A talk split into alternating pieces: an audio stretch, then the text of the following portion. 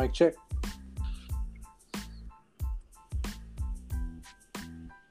You good? Yep. All right. I'm getting feedback. Nope, there he goes. Okay.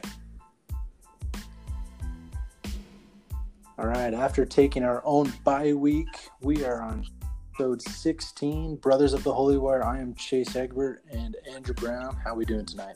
I'm doing good, Chase. Thanks for for coming back. It's good to be back. Amen to that. We had some uh, business to take care of and some finals, and I think it's awesome to be back on. So, episode 16, you know, coming up on this episode, some things to look forward to. We missed last week, so we're going to catch up a little bit. And BYU dominates Utah State, so we'll talk about that. We'll look a little more into Utah's two wins that we haven't talked about over Cal and over Washington. Since we're doing this a little closer to the weekend, we're going to switch it up and we're going to do predictions on this weekend's games coming up. We'll talk about the keys for BYU's game this week, and we look forward a little more into the season. And as always, final rant at the end of the show. Let's do it. Let's go.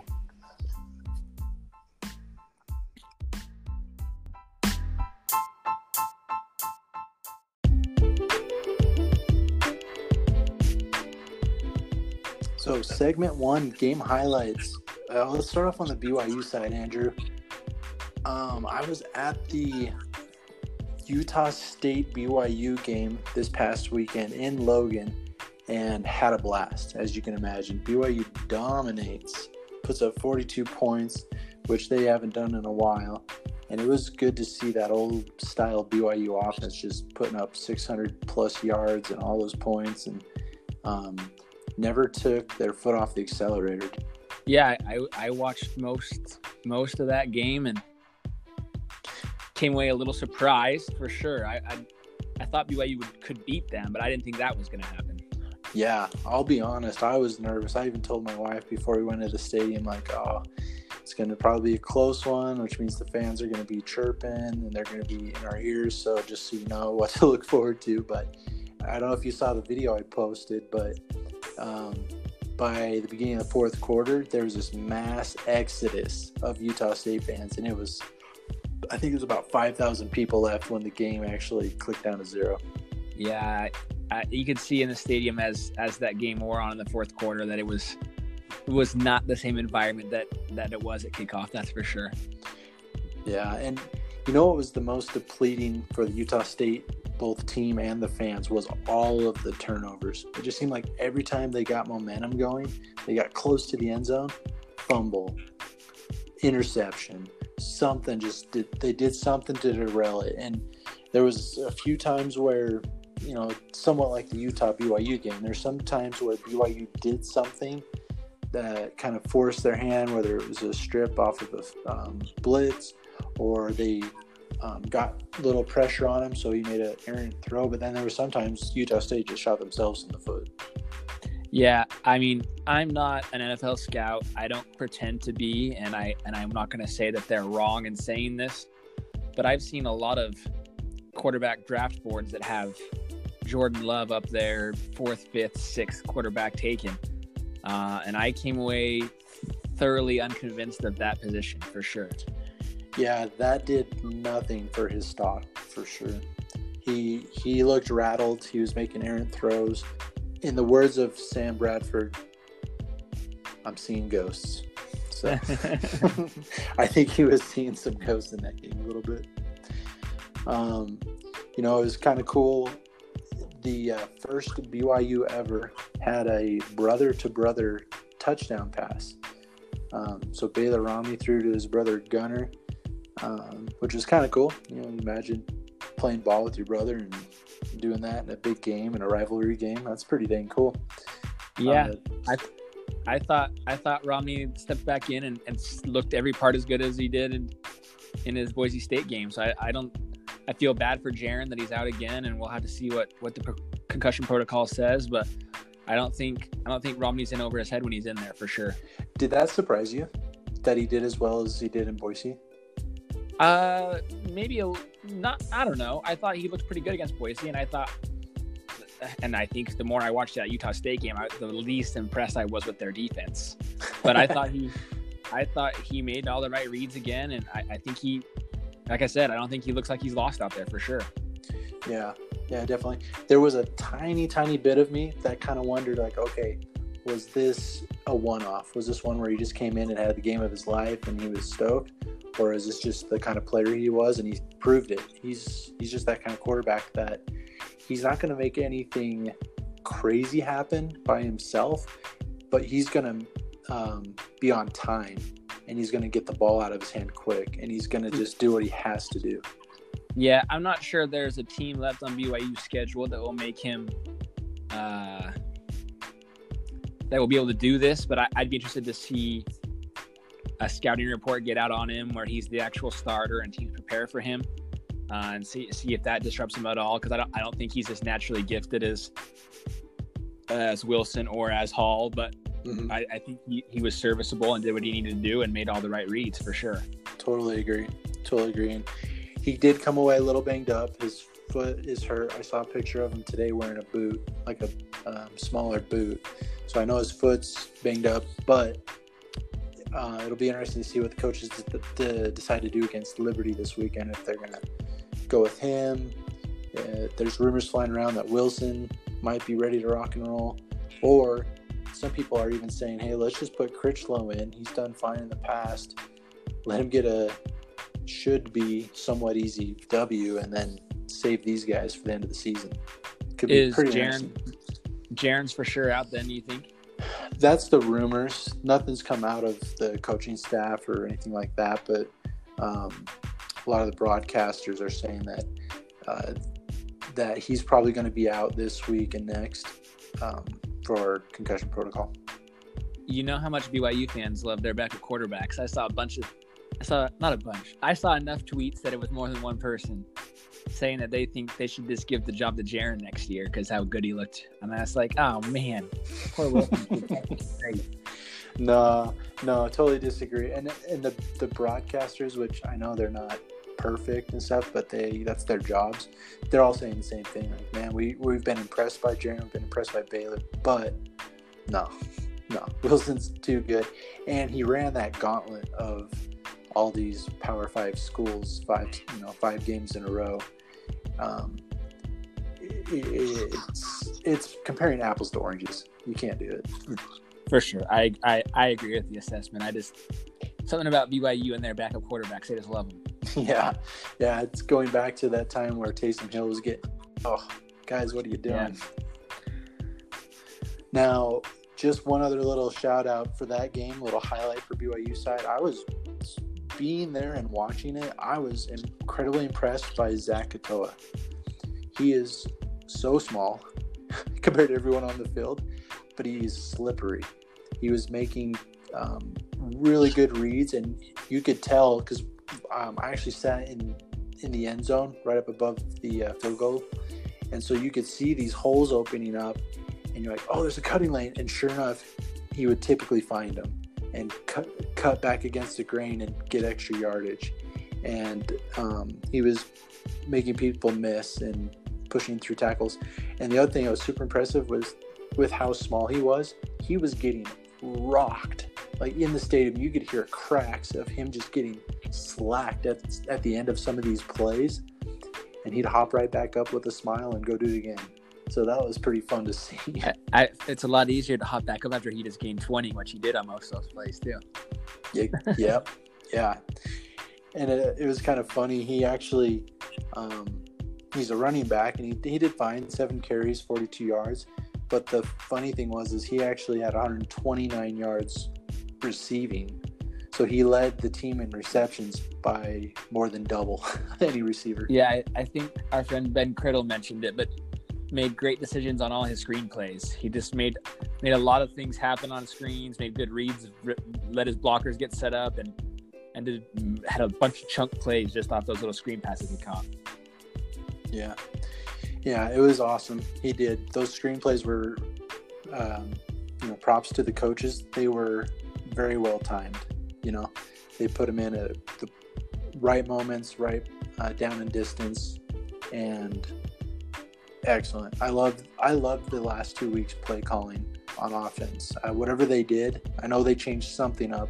It's uh, they were pretty blunt about that, but they didn't say what. Whatever they did, it's working, and I like it. Yeah, I, I, I don't know. I, will go. I, I don't want to go too far and to say that uh, Boise State and Utah State are worse than South Florida and and uh, Toledo because I know that's not true, but that would BYU chain took the corner. They're they've done something that whatever they've done, it's fixed. It's fixed a lot of their issues. Yeah, yeah, and we'll get into that a little bit on goggles yeah. on goggles off. I think we got a question for that. Yeah. So, I did get a chance to watch um, the third and good chunk of the fourth quarter of the Utah Washington game. Um, man, what a great win for Utah uh, to go up there in that rowdy, rowdy crowd and get a W. Yeah, I I've said this to a couple people, or I guess whoever will listen to me, when whoever will let me talk to Utes with them. I've said that this this felt like a game that even good Ute teams, last year's Ute team, year Utah teams, the last couple of years that have been good Utah, Utah teams, always have one of those games when it comes down to um, tough times that they, they end up coughing one up. Um, and, and that's what that game felt like. Down 14 3, things aren't going your way, not really moving the ball. Washington State's pumped. I, I'll, I'll admit, as I'm sitting there watching that game, I, I'm thinking, man, same old Utah.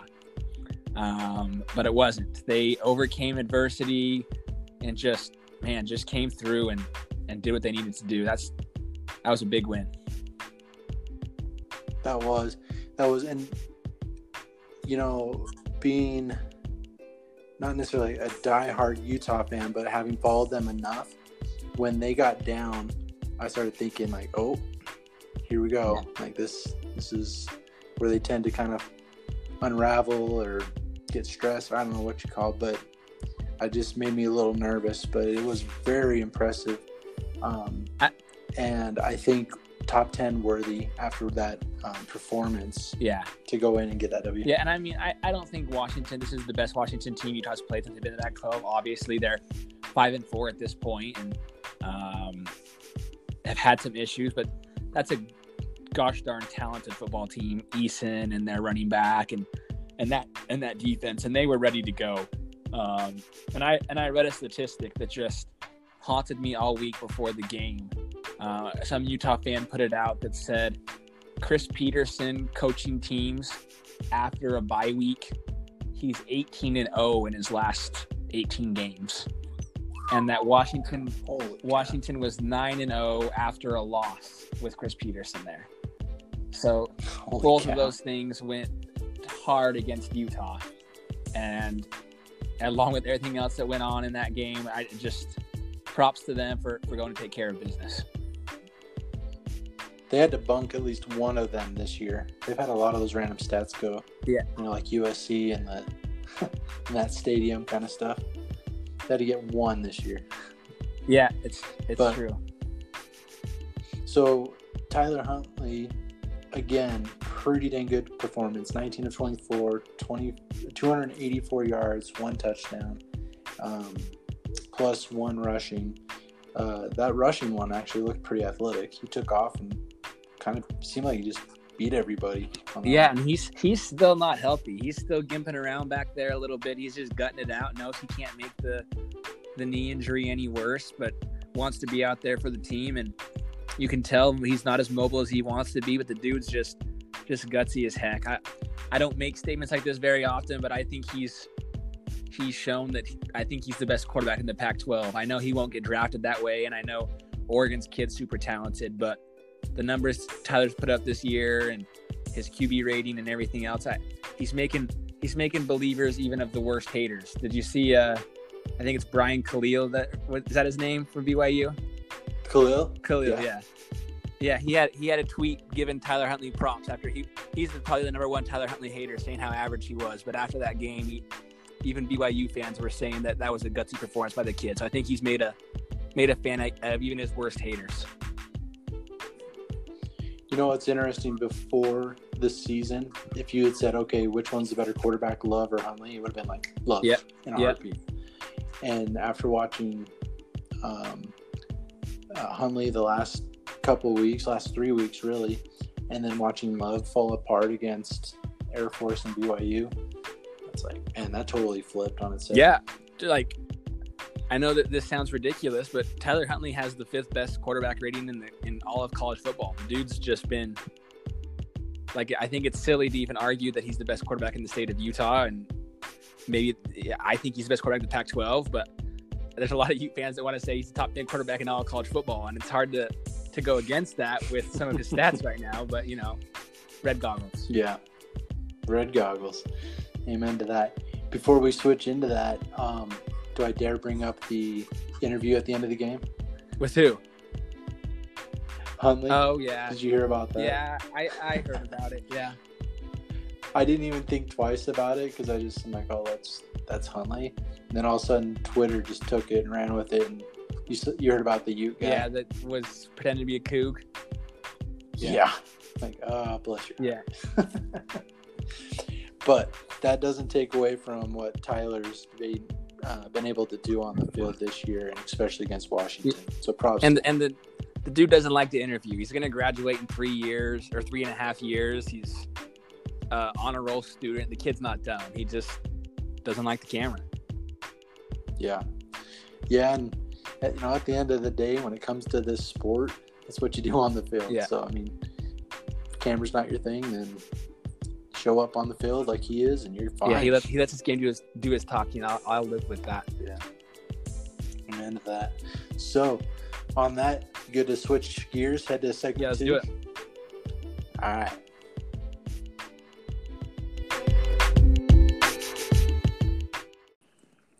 Segment two, goggles on, goggles off.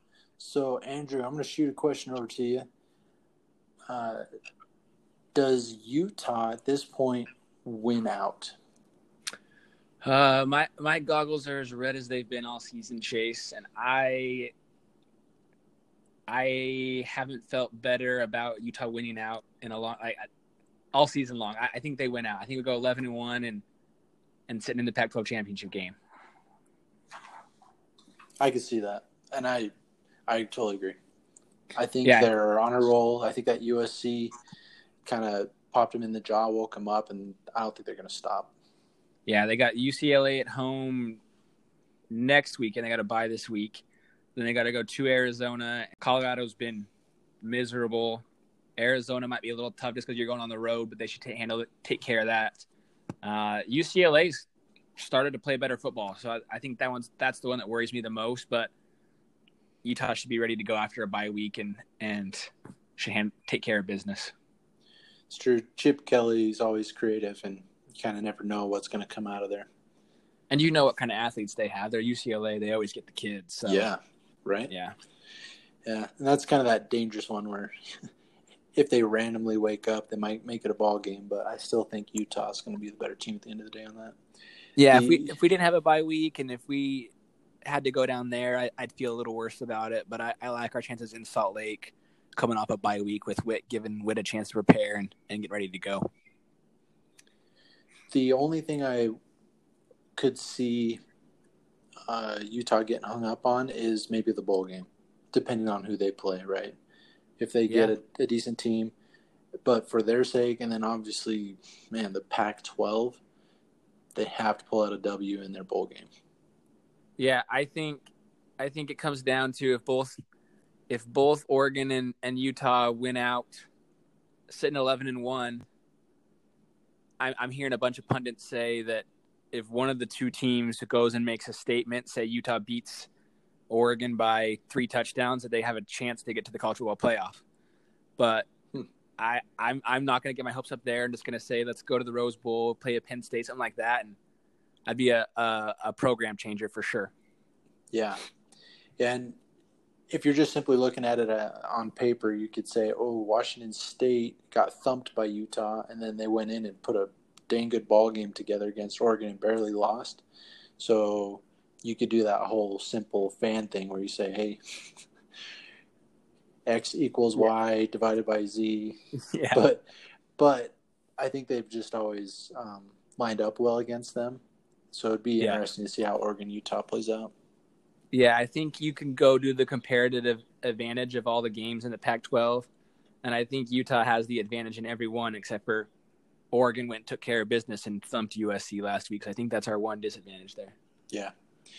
Yeah. X equals C on that one. By- exactly, exactly. Divided by two. Divided by two.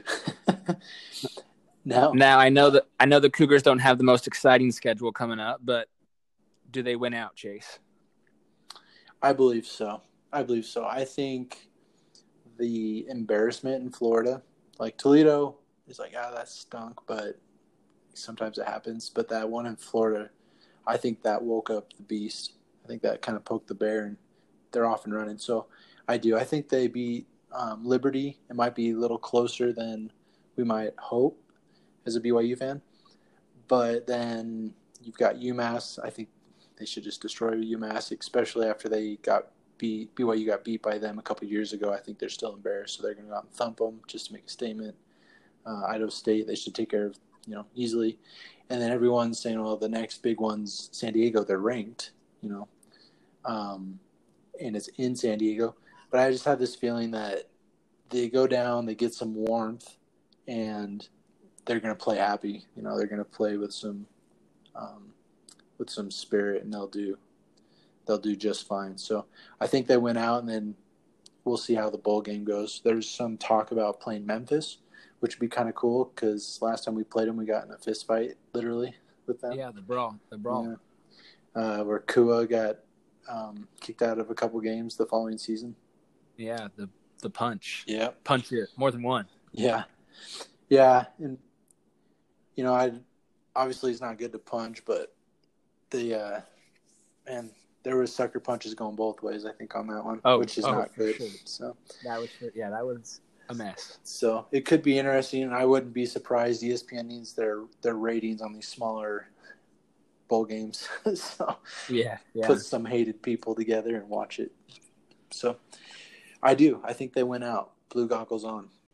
So I was thinking about this, Andrew, after the Utah game. Not necessarily that this is the best come from behind, but was this the most important come from behind win for Utah ever? Um, I know recency bias is such a big thing here, but it's it's as big as one as I can remember in in recent history. Um, just for what it means for the program, what it what it, the team that it came against. We've had our issues with Washington and Chris Petersen the last couple years. That it was on the road. Um, because of this, your your college football playoff chances are still somewhat there. You still have a Rose Bowl berth on the line. I think for for what it meant, it was the biggest um, come together, comeback win for sure. Yeah.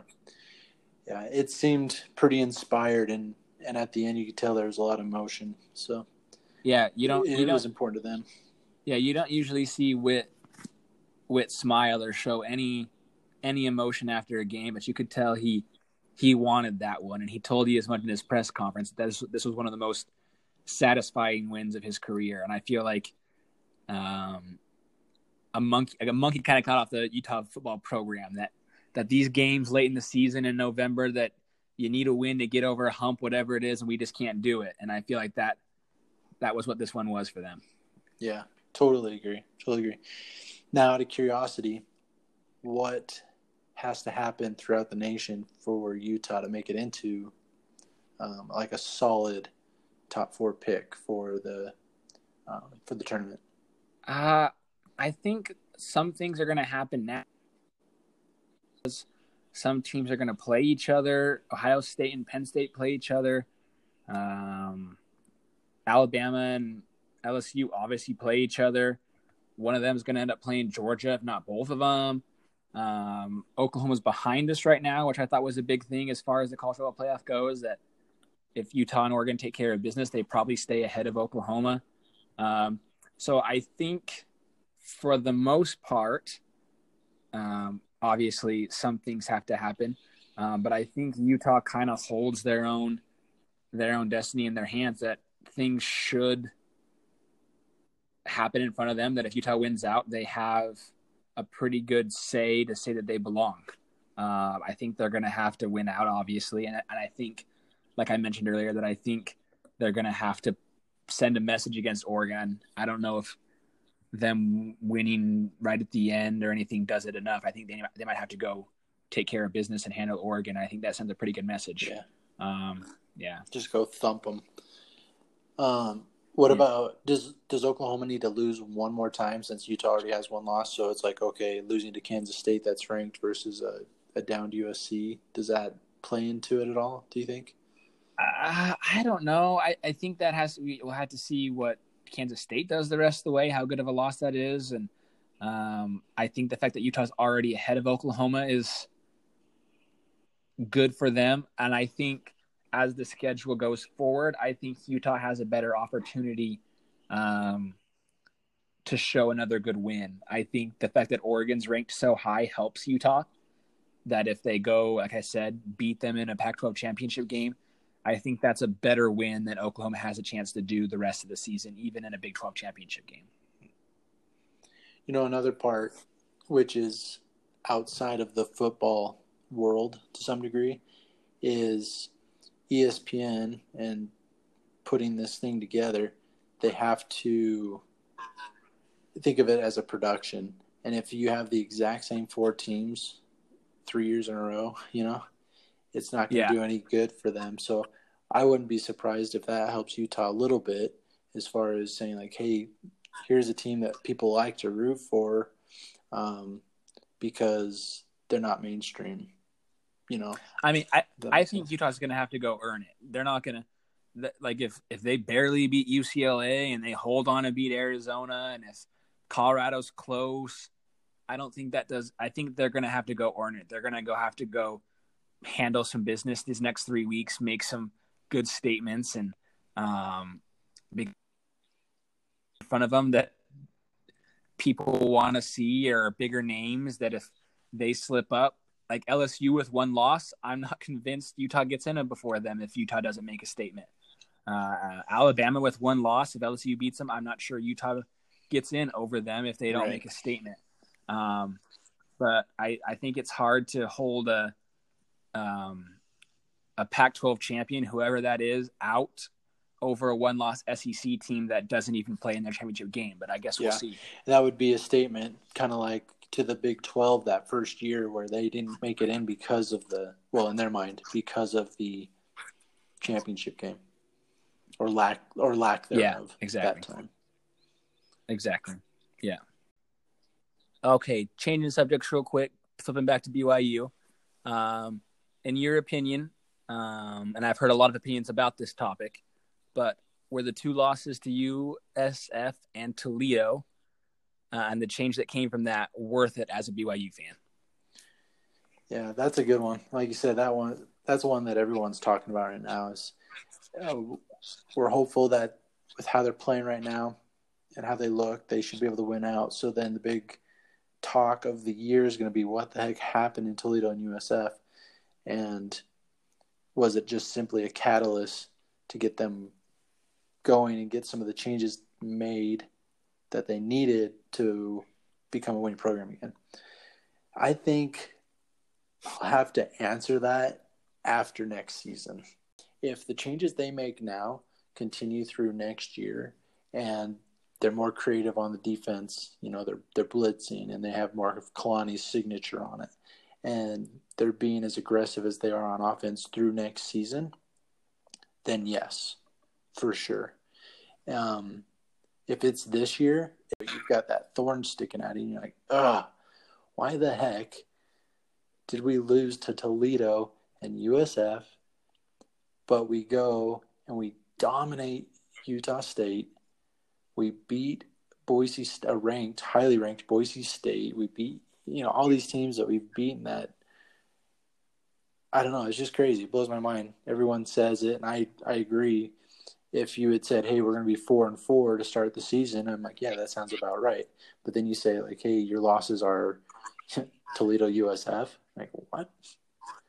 It just, yeah. So that's my no answer to your question. Is I think if it's the catalyst that gets Kalani and his coaching staff um, kind of aligned and going, then yeah, it was worth it. Yeah, I I don't know. I, I see the perspective, I, and and I and I think Utah is an example of a loss changing your season. It's just unfortunate that it had to happen at at the points that it did for BYU, and, and the big what ifs of the season if they somehow pull out some games they probably should have lost. You know what I mean? Like if they play bad in those games and they find a way to win, that the, the big what ifs of what the season yeah. could turn into. Yeah. You know, one thing I've been thinking about too when it comes to this question is this is really only the second season where this coaching staff has been together and with this team with this this group of young men. And they're they're a very young team. If you look at the offensive line and their running backs and their QB like everybody linebacker core I think the only place that's pretty deep in seniority is that defensive line. But um I wonder too, just where last year was so clunky, where they're trying to get Mangum to go, and he wasn't working out, wasn't working out, wasn't. And then they shift, you know, shifted gears, and and then they go into gauntlet of Power Five. I almost wonder if this change, they just seem so much more comfortable, like every the coaching staff and what they're doing and their play calling and stuff. So I almost wonder if that um, catalyst just might have aligned the the coaching staff if they can keep them together for a few more years, um, might have just found something special. Yeah, and and I they better. I don't know if they better. They they they they have to hope that this is a change worthwhile because that schedule oh, next year doesn't get any goodness. easier. They're gonna have to put that chin strap on and and get to work because it's it's not gonna you know no one's gonna be happy if you end up I, I, guess you'll be happy if you finish this year and winning out the rest of the way. But that that soon gets forgotten if you start next year zero oh and four and also yeah. And I I've tweeted this out to a couple of the broadcasters and stuff, but if everybody's sitting here um, pointing fingers and complaining or whatever you want to say about this year's schedule, you should look at next year's schedule. It is unreal. Yeah unreal. And if they can pull off a winning yeah. season next year, like even win seven games, that will be awesome. Like it really will. Yeah, they're gonna they're gonna have to you're gonna have to be ready to go. Gonna have to hope that some of these injury bugs spit them this year doesn't doesn't find them next year and and take this momentum yeah. they've built right yeah. now. And if anything, they've learned that if it does, and hopefully it doesn't, but if it does, they've got maybe a little more depth than we we had thought. But granted, all the depths coming out at the uh, easier part of the schedule. So we'll see. We'll see how it goes. Yeah. All right, buddy. Hey, let's yeah. switch gears. I'm excited about this next segment with the little wrinkle we're putting in this week. Okay, sounds good. Let's do it.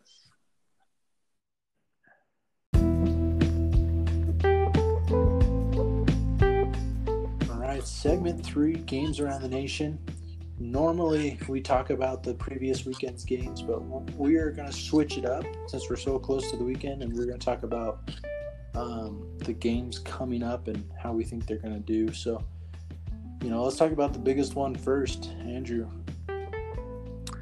Yeah, that, that's an easy an easy pick in Alabama LSU, the the big game. Depending on which rankings you're looking at, one versus two, or maybe two versus three, depending on what you're looking at. Um, but I, I, I don't think this is the first time in the last five years they've called this one the game of the century or whatever they want to call it. always seems to mean a little more in this game. Yeah, yeah, exactly. And depending on how the uh, playoffs go at the end of the season, they might not see each other again. So this this to a lot of people is maybe the best two teams in the nation. And, and you might even view it as a as a playing game, I guess. I, I think whoever wins this game's got the driver's seat to a one or two seed in the playoff for sure. Yeah, totally, totally. So they're playing in Alabama, so LSU has to travel. Um, any score prediction on this one? Uh, I think it's tough. Saban's saying all the right things and saying Tua's looking good and he's healthy and ready to go, and if that's the case, I, I think it's a really, really good football game. I'm not sure how much I'm buying. He had a high ankle sprain, and that takes a long time to get better from. So I'm I'm not sure he's all the way healthy. And I think even if he was, I think I'm still taking LSU. I'll go. Usually these are a defensive slugfest, but both these teams have offensive weapons all over the field. I'm going to go 38 31 LSU. All right. All right. So I'm going to put a prediction out there. Um, have you ever, like, I was watching a game show once, right? And the contestant was given a question like, all right, so here's your question. Is it answer A or is it answer B? And the contestant said, hey, it's actually C. And they're like, that wasn't even an option, so you lose. so I'm going to throw out a C just to be that person. I'm going to say they go into overtime. To throw that out there, be a little bold. Uh, they go into overtime 28 28, and then Alabama wins on a field goal. Okay, so 31 28 to final. Yep. Yep, in OT. Yeah, I, I'm not going to make fun of anybody for picking Bama in this game. I just, I feel like this is LSU's year, man. They finally have an offense, have a quarter, might be the Heisman front runner. I don't know, but yeah. kick and sling it. So I'm excited to see what happens. Oh, he's definitely fun to watch, for sure. Um, you know, another one is uh, Penn State versus Minnesota. Um, that one, I believe, is in Minnesota, so playing in the cold. What do you think about that one? Man, I picking with my heart would really like to see Minnesota win that one just because that drops Penn State. But I know people are, are balking at this. Minnesota's undefeated right now. Yeah, right. They're not bad. They haven't played anybody yet, but uh, I have a hard time thinking Penn State loses that one. Um, I'll go. I'll go Penn State 28-17. So, I agree. It would be awesome to see Minnesota beat them. It's kind of fun to say Gophers win. Um, so, but I have to go with logic on this one. I think Penn State wins 31 21. Okay. In, in a perfect world, Minnesota beats Penn State, then Penn State beats Ohio State, and Ohio State beats Minnesota. So they all have one loss there. I'd appreciate that. Yeah, Utah fans would love that. Yeah, yeah. uh, now, if that happens, you, I think you should get me a steak. Anybody listening, like, steak dinner on on the Browns.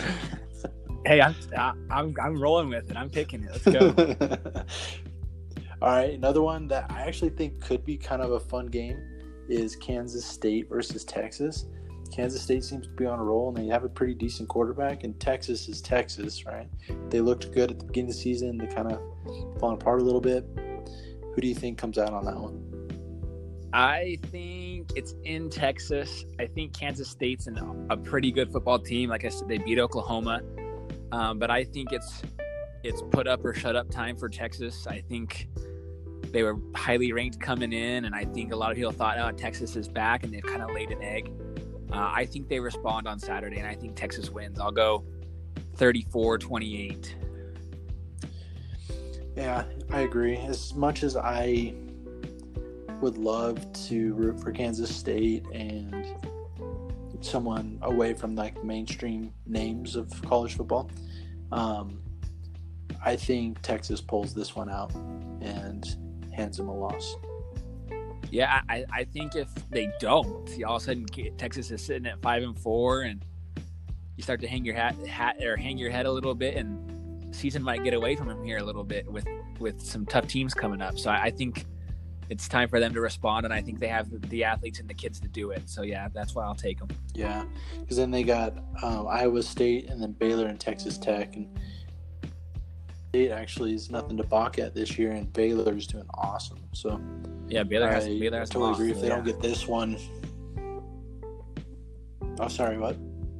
No, I was saying Baylor hasn't lost. So yeah, it's time for Texas to right the ship for sure.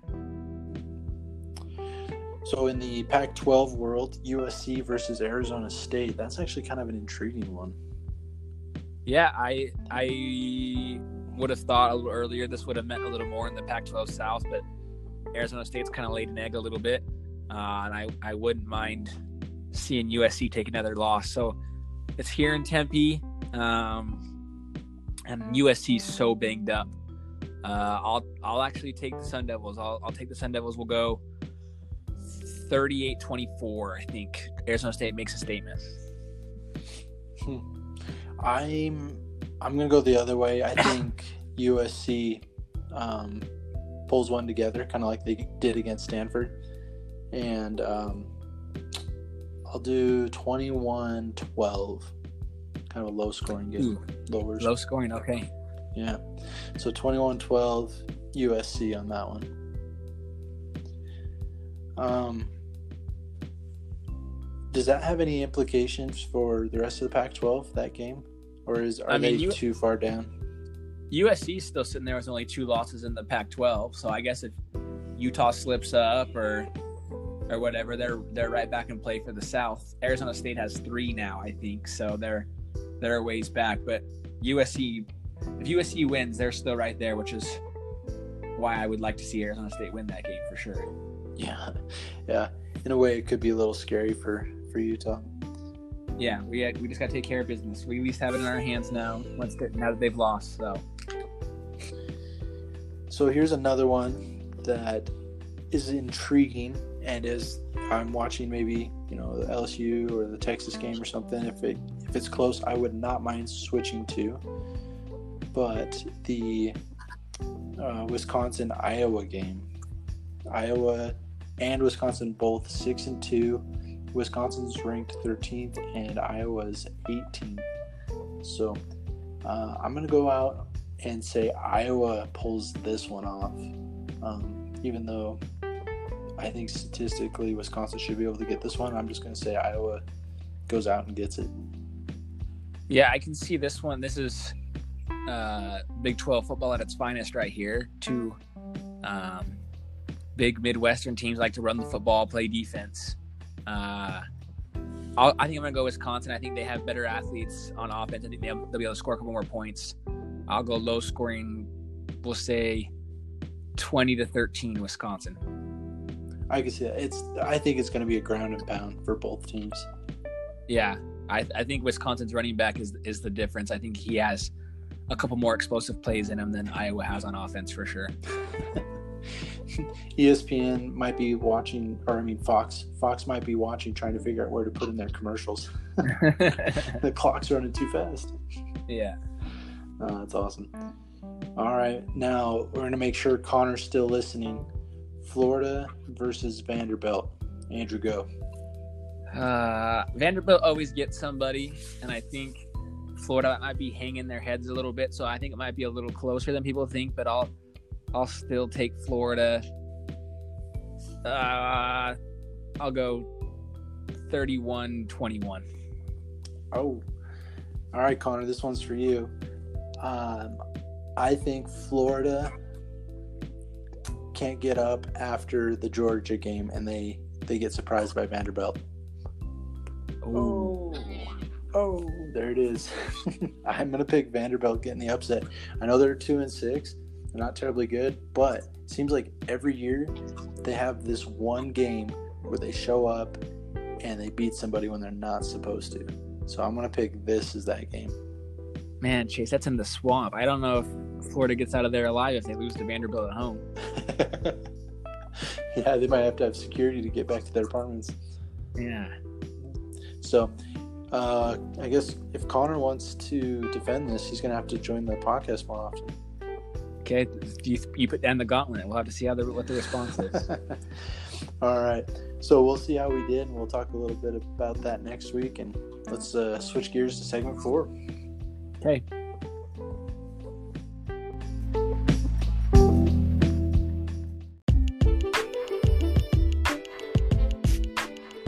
All right, segment four keys to this week's game. Now, Andrew, I know that it's a bye week, but this week and next, what does Utah need to do getting ready for UCLA?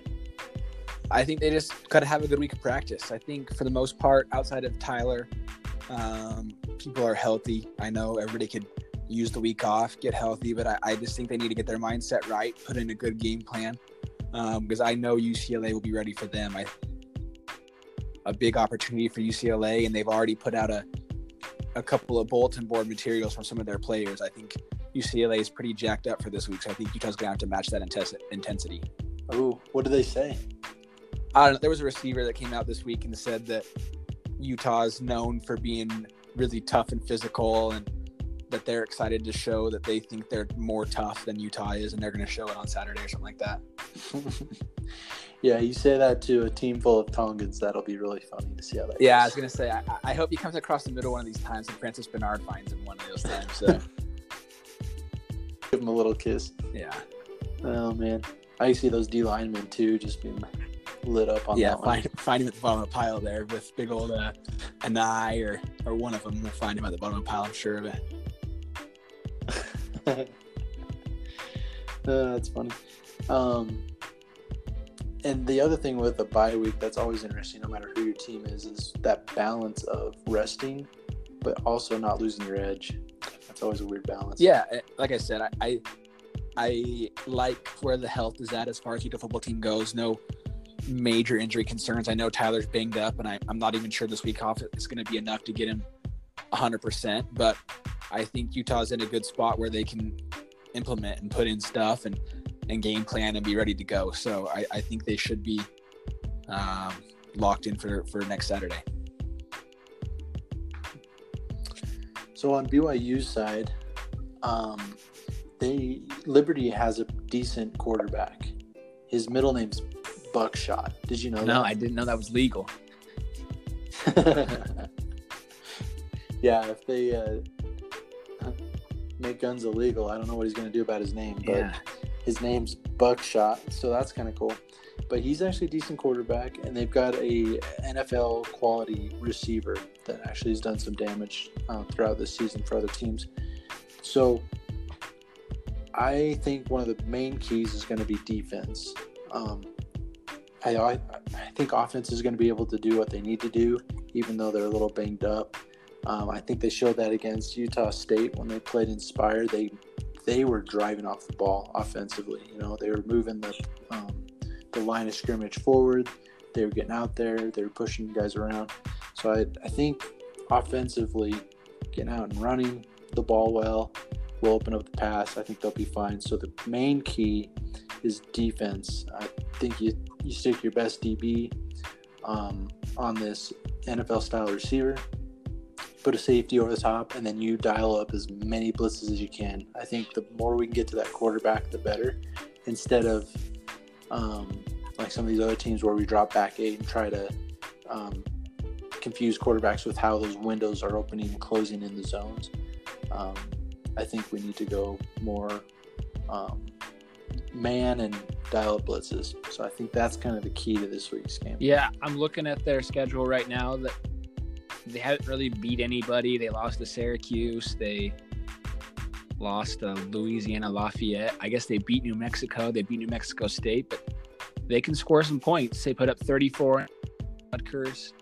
They scored 59 the week before that against Maine. Not not great there, but yeah, I think that BYU will will have to show up. They can't overlook them all the way. I think they should be able to. BYU should be able to be with a B minus C plus game, but it'd be nice for BYU just go thump them.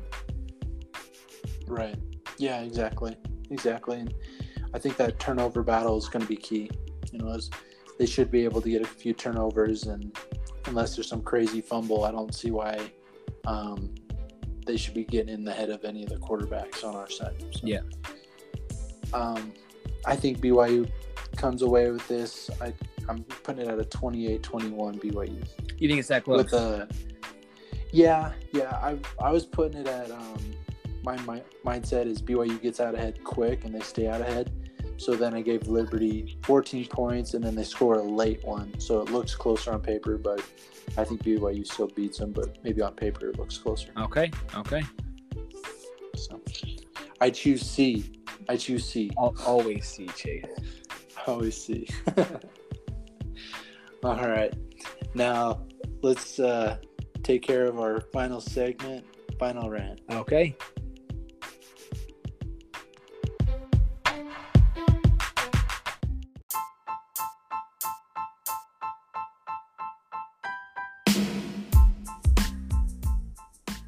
All right, Final segment.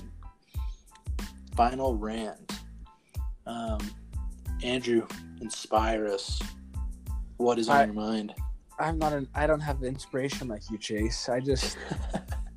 I I think it's fun to be a Utah football fan right now. I think it's awesome to see Utah sitting at eight in the college football playoff rankings. I think it's awesome to be able to look forward to the future.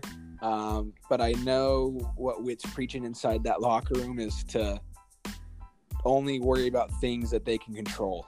That they have UCLA coming up. Their big thing is to go one and zero on the week, uh, and I just hope that they they keep that focus going forward. That there's certain things that they can control, and as long as on that and taking care of business, that the goals that they have set will will come. They can't worry about um, who loses in front of them or who wins behind them or or any of those things. That they just handle business and and take care of the things that they can control. Like I said. Keep that tie on, like we keep saying. Keep that business Yeah, they've- they've been solidly business for five or six weeks straight and just got to finish the job. It's interesting. It definitely follows Kyle Whittingham's persona, you know, his personality. Yeah, I, I don't. You probably don't. You probably don't look at Utah football stuff, Chase. But at the at the end of this last week's game, they always show um, Coach Whit give out the game ball and him talk about the game with the team, and you could just see as Coach Whit comes into the locker room after that Washington game, and he has the game ball and he's pumping them up, and he says game ball, the whole Utah football team. And just the excitement and the level of joy that those kids have and the amount of they want to win for coach whit it just i don't know how you would ever want to fire that dude. He just is a is a player's coach through and through so i was i was excited to see that Well, now that that athletic director that he was having our time with is gone, he could be there a while, right? yeah i it, the way the last couple seasons have gone and if this one goes the way we want it to he he's basically got a lifetime contract it feels like to me Yeah. whatever So he whatever gets Yeah, so he could choose at that point whether to stay or go. If for, yeah i think he he's a ute until he doesn't want to be anymore And that's a great position to be in. Yeah, Um, yeah. it, I was talking to somebody the other day about Coach Andersen at Utah State. Um, you look at his journey compared to like Kyle Whittingham's. He goes to Nebraska following some money, doesn't do well, and he goes to Oregon. Oh, sorry, Wisconsin. You're right. Goes to Wisconsin, doesn't do terribly well. So on to Oregon State. Same same story, and then he makes his way back to Utah State where he had started and made a name for himself just makes you wonder had he stayed there where the program would be at now and versus Kyle Whittingham's story where he just stays there, hunkers down and builds. Yeah. You're on the other side for sure. Yeah. Yep. And the money would probably eventually follow too, so Yeah. sometimes it's better to hunker down. Yeah. You know, on my final rant, not nearly as emotional as last time. um, I still stand behind, you know, what I was saying as far as the upper management or administration needs to help with the team. But I do think that the level of play and the level of preparation and the level of play calling from both coaches and the players shows just how much they love uh, their coach, their head coach, Kalani. Man, it just seemed like the last two weeks uh, were just inspired ball. You know, they they're playing with an extra chip on their shoulder. They're flying around. They're having fun. Um, sounded like practices from a lot of the interviews. They they're um, playing in the practices at a whole different level. And I think that has a lot to do with them seeing like, holy cow, our coach that we love and would go to war for is on the hot seat. And I think that changed everybody's mentality. So it's just interesting to see the the um, the players and coaches do the talking on the field for their love for their coach. Yeah, it was, it was nice to see uh, BYU step up and and show that they that that Kalani inspires them that he is the coach for the job and that and that they can they can take care of business with him there. It was nice to see he didn't have to defend himself; that his players defended uh, his his title for him. Yeah, and that's that's one impressive thing just about his personality in general is you you could uh, and you have seen you've seen other coaches make little snide remarks on national television while being interviewed about their contracts or about their situations. He's never once that I've seen at least made even a hint at stuff like that. And he's like, oh, you know, contracts coming up. That's for Tom Holmoe to decide. I got a coach, you know, and he he plays that off and he just lets it be with who it needs to be with. But yeah, he just he's a pretty like I've said in other shows, he's a pretty dang good guy, and he's I'm glad he's at BYU. Um, I I was worried that he would um, choose his friends over maybe what was the best for the um, the program as far as coaching because he's got a lot of friends and family on the coaching staff. But he, he made the changes necessary to, to make it work the last few weeks. So we'll see how it goes. Couldn't agree more. So, hey, I want to do a little shout out real quick. Okay. Um, so I don't know if you've seen this video. It's kind of floating around right now in BYU Twitter world of Coach Kalani um, on his show that they do weekly. They show him a clip of one of the True Blue heroes, and afterwards he gets super emotional and he says something along the lines of, "These True Blue heroes, and that's why I love being here." uh, or one, you know, one of the reasons I love being here at BYU. Um, so, Cash Taylor, he's my neighbor. He's a nine-year-old kid with spina bifida, awesome kid, and he's um, my son's like best friends with him. They get along so well, and uh, he actually was today's True Blue hero with BYU. So he got to go down. Um, tour the facilities, watch them practice, and then afterwards the team rallied around him, gave him a bunch of swag, and did a little chant and talked to him for a while after practice. So if you get a chance, um, go to um, crap, I can't think of his last name now. Jack Damani, I think is his last name. Uh, to go to his his Twitter and watch the video. And typically BYU posts something, so watch their Facebook and Instagram and stuff. So a little shout out to Cash for being uh, True Blue here today. That's that's really cool. I'll have to look that up for sure. Yeah, and if they do post on Instagram, I'll uh, I'll make sure it makes it on ours, and we'll we'll retweet it on um, Brothers of the Holy Wars Twitter. Perfect. So, all right, guys. Hey, thanks for uh, tuning in today. Again, this is episode 16 on Brothers of the Holy War. Uh, BYU looking to take on Liberty at home. Utah taking a break and a bye week. Looking forward to UCLA. So, as always, Andrew, it's been a pleasure, bud. Been fun, Chase. Have a good one. All right. Till next week.